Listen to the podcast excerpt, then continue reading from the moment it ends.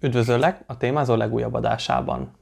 Hát be kell vallanom, ehhez nekem még egy kávét be kellett készítenem, annyi baromságról lesz most majd szó. Na de hát csapjunk is bele, aztán nézzük, hogy mire jutunk ezzel az egésszel.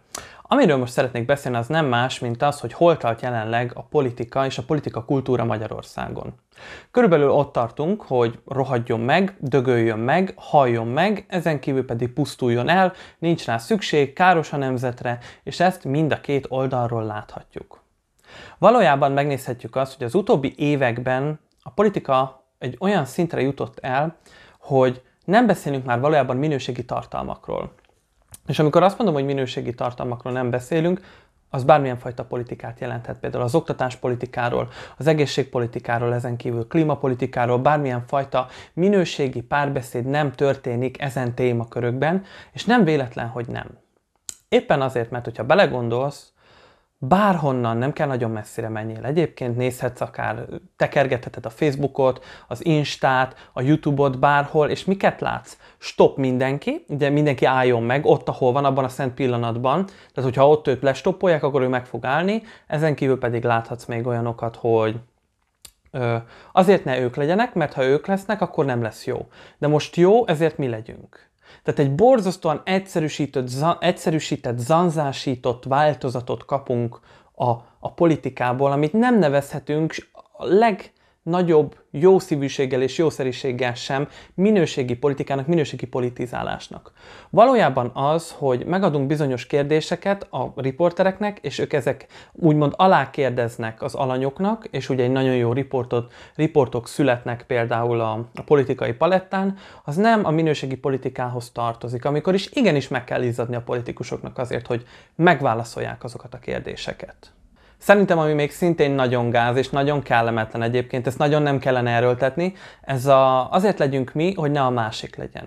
Ez ugyanúgy érvényes a kormánypártokra és ugyanúgy érvényes az ellenzéki pártokra is. Valójában senki nem tudja azt felmutatni, hogy ők tényleges alternatíva lennének. Ugyanez igaz az ellenzéki pártokra is, de nagyon sokan elmondták már azt, hogy mit jelent az, hogy alternatívának lenni. Valójában az alternatíva, az mondhatnánk azt is, hogy nem csak azt mondjuk, hogy mit szeretnénk csinálni és mit akarunk csinálni, mert az bárki tudja mondani, hogy mit akar csinálni, aztán meg ha oda kerül, majd úgysem úgy lesz, ahogy annak lennie kellene, vagy ahogy azt majd ő elgondolta, hanem akkor is alternatívát, egy komoly politikai erőt jelenthet például egy párt vagy egy közösség, hogyha arra tervet is készítenek, és azokat pedig a nagy nyilvánosság előtt bemutatják. És nem csak az, hogy emeljük a fizetést, mert jó, csökkentsük az adót, mert rossz. Tehát ez nem így működik valójában, hanem itt azért egy kicsit több tervet, több kivitelezést igénylő dolgokat is meg lehet egyébként osztani. Na most, ami egy óriási gond szerintem, hogy az országnak egy bizonyos számú lakossága nem áll azon a szinten, azon a politikai szinten vagy mentális szinten, hogy értelmezze azt, amikor esetleg egy ilyen összetettebb információ tömkeleget kapnak.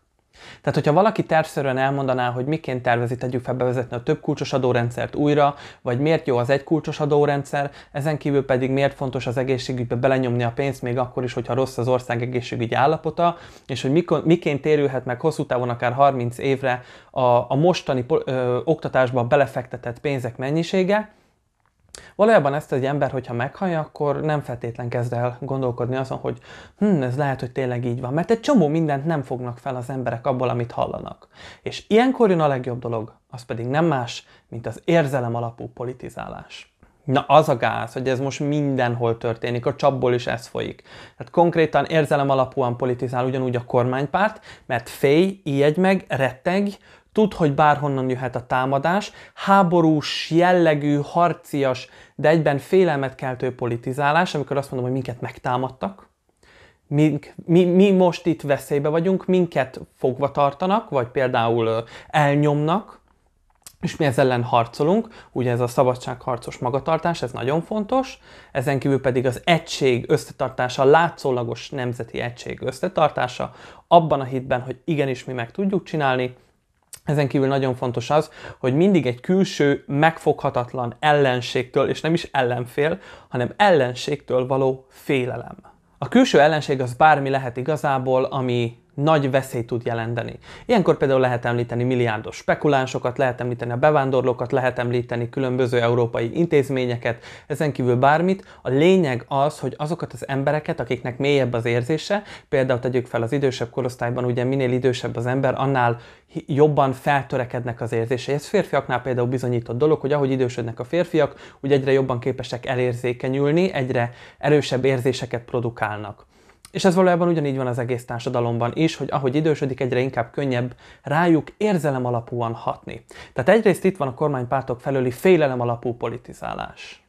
Ott a másik, ami pedig nem más, mint az ellenzéki politizálás, ami valójában szintén egyébként egy érzelem alapú politizálás, és nem egy igazi alternatíva nyújtás, és ezt azon tekintetben lehet látni például, amikor bizonyos ellenzéki pártok vezetői azt mondják, hogy mi ezt így csinálnánk, mi ezt úgy csinálnánk, ez így legyen, úgy legyen, tehát ezek mind nagyon hangzatosak. De ebbe igazából az ember, ha egy kicsit jobban belegondol, akkor átlátja, hogy vagy nincs mögötte logika, vagy nincs jól kitalálva, vagy pedig nem számolnak az alapvető következményekkel.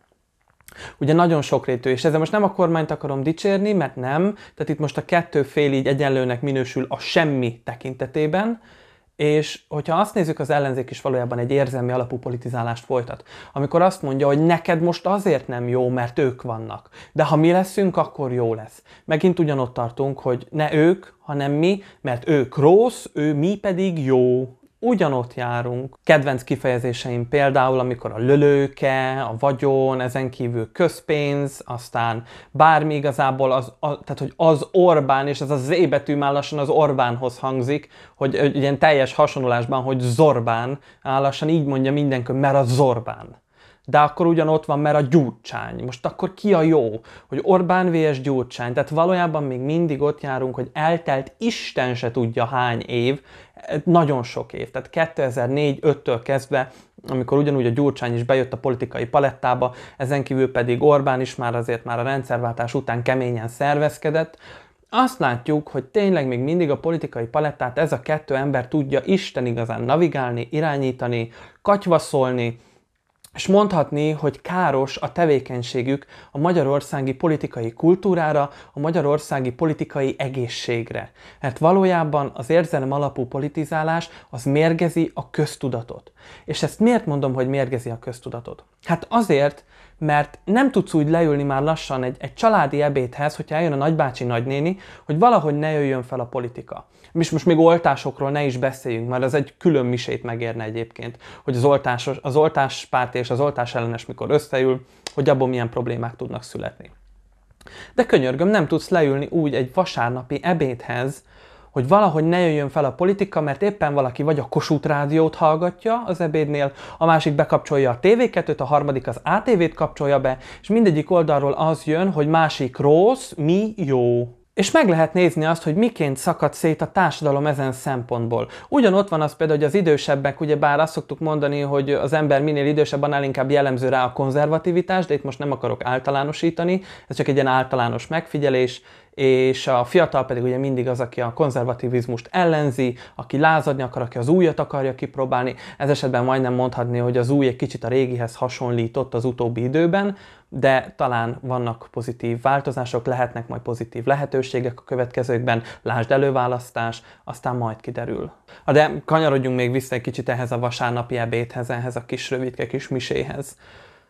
A probléma ott kezdődik, hogy belegondolsz abba, hogy leülnek ezek az emberek egy asztalhoz, és elkezdenek beszélgetni.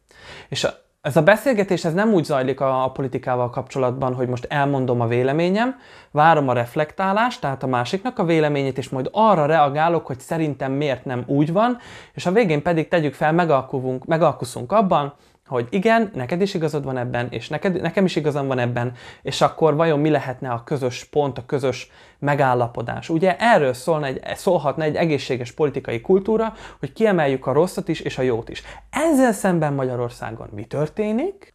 Te nem éltél akkor, te nem tudod milyen volt, mi ott voltunk Pesten, mert azt akarod, hogy visszajöjjön a Gyurcsány? Mert az Orbán minden pénzt ellop, nincsen pénz, nem kell, mert egy tolvaj, rohadjon meg. Te egy hazáruló liberális vagy, te kiviszed az egész Európai Unióba az országot, beleviszed az Európai Unióba ezt az országot, ami egy büszke nemzeti állam. A ti pártotok régen kommunisták ellen harcolt, most pedig ő a kommunista. Hát hogy is van ez, kérem szépen? És esetleg vagy te, aki ülsz középen, és végighallgatod ezt, amint a nagybácsi és a nagynéni összevitatkoznak, vagy anya és a nagynéni összevitatkoznak a vacsoránál, repkednek a kígyók, a békák, minden is repked valójában. A soros, a lippant, a hazáruló, a migráns, a migrénes, ezen kívül bármi lehet, a Gyurcsány, Gyurcsótány, Zorbán, diktatúra, liberális, illiberális, bármi lehet igazából, és ezek a szavak konkrétan ott járunk, hogy ha belegondolsz, pár évvel ezelőtt volt egy olyan mondás, hogy ha egy magyar emberrel leül valaki beszélni, akkor kb. Az első 20 percben vagy a Kádár rendszer, vagy a mostani politika, vagy pedig Trianon fel fog merülni, ez a szent háromság közül valamelyik fel fog biztosan jönni. Na most ott járunk, hogy ez az aktuál politika az, ami leginkább elő fog jönni, bármilyen témából ki lehet hozni. És te ott ülsz az asztalnál, és nézed, hogy Istenem, nem hiszem el egyszerűen, hogy idáig jutottunk az érzelem alapú politizálás miatt, mert másból sem áll az egész, csak az, hogy szíthassuk a másikat, lehessen kötekedni, lehessen cseszegetni, mert mindenki azt érzi, hogy ő el van nyomva, mindenki azt érzi, hogy valójában neki van igaza, és a másiknak nem lehet egyáltalán igaza.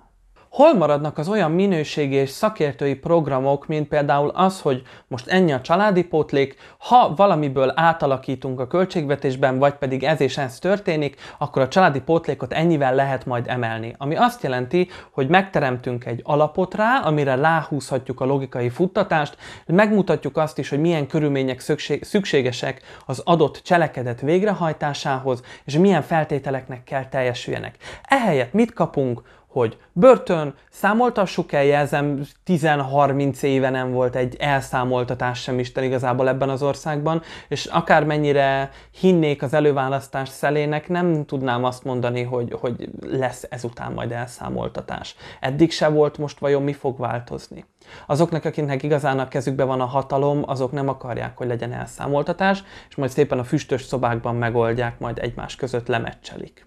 Tehát ahol jártam, igazából, ha végignézzük ezt az egészet, akkor ugye stop mindenki, ez a program, folytatjuk, akkor ne az Orbán legyen, mert az Orbán rossz, akkor legyen több pénz, legyen minden ingyen, legyen a víz is, a minden, tehát konkrétan kinyitod otthon a slagot, és folyhasson ingyen a víz, mert mi egy ilyen csodák országa leszünk majd, hogyha leváltjuk a kormányt, ezen kívül pedig már most is csodák országa vagyunk, mert nem szabad elfelejteni a 2006-os eseményeket 2021-ben. Konkrétan azt kell, hogy mondjam, hogy egy ilyen örökké tartó poszttraumatikus stresszben van tartva az egész magyar társadalom. És még egy dolog egyébként, mind a kormánypárt, mind pedig az ellenzéknek valóságos, mondhatni eddigi hát ilyen lébecolása, ilyen mismásolása miatt igazából, amikor tényleg olyan kijelentéseket tesznek ezek az emberek, amik nagyon sokszor vállalhatatlanok. Itt most arra gondolok például, hogy amikor azt mondja valaki, hogy hát ezt el kell törölni, erre nincsen szükség, ezt oda kell adni az embereknek. De valójában az valahova beépül a költségvetésbe, és igazából erről már ugye nem beszélnek, mert ez is az érzelmi politizálás része, hogy te azért keresel keveset, te azért kapsz kevés pénzt, meg kevés a fizetésed, mert az Orbán ott van. De ugyanez igaz a kormánypártra is, amikor azt mondja, hogy azért kevés a pedagógusnak a bére, mert a Gyurcsány alatt ennyi se volt. Hát hol van itt az átmenet? Tehát konkrétan egy akkora logikátlan útvesztőbe sodródsz be, amiből egyszerűen nem lehet kijutni józan ésszel, mert ezek az emberek, ezek az erők felépítettek egy olyan várat, egy olyan szilárd, masszív és nem kártyavárat, mert ezek vasbetonból vannak ezek az elemek, ami szó szerint hülyeségre épül. Én úgy vélem, hogy bármikor is, hogyha Magyarországnak lesz például egy szakértői kormánya, egy tényleges, én nagyon bízok benne, hogy hát ha egyszer összejön egy tényleges szakértői kormány, amikor egy olyan miniszter kerül az adott pozícióba, aki dolgozott is benne, aki érti az emberek mindennapjait, aki átlátja és tudja azt, hogy nem lehet megélni 47 000 forintból, ez is nagyon fontos, kiemelendő dolog azért, na például tipikus ilyen parasztvakításnak, ezt nagyon jól meg tudom említeni. Ezen kívül pedig tényleg, akik átlátják, hogy ezek az emberek min mennek keresztül, és nem egy parlamenti szemfedővel mennek végig a szabályokon, mert be kell tolni az összes salátatörvényt. Legyen az ellenzéki, legyen az kormánypárti. És ezért lenne nagyon fontos ténylegesen a minőségi politika, azért, mert a politika miensége az hatással van az embereknek a pszichéjére, hatással van az országnak a mentális állapotára is. Én abban bízom, hogy most ez a 10 perc, amit itt elbeszélgettem, ez nem volt felesleges. Aki úgy érzi, azt is teljesen megértem, biztos ő máshogy mondta volna, vagy mást mondott volna. Ez teljesen rendjén van, mert nem ugyanúgy gondolkodunk, senki nem ugyanúgy látja a világot. Ugyebár ez még jelenleg egy vlog, ami azt jelenti, hogy egy nézőpontból van bemutatva. Az, hogy mennyire objektív, azt mindenki döntse el saját magának, rá van bízva. De én mégis azt kérem, hogyha tetszett ez a videó, akkor dobj egy lájkot rá, ezen kívül pedig kövess be a Témázó csatornáját. Találkozzunk a legközelebbi adásban.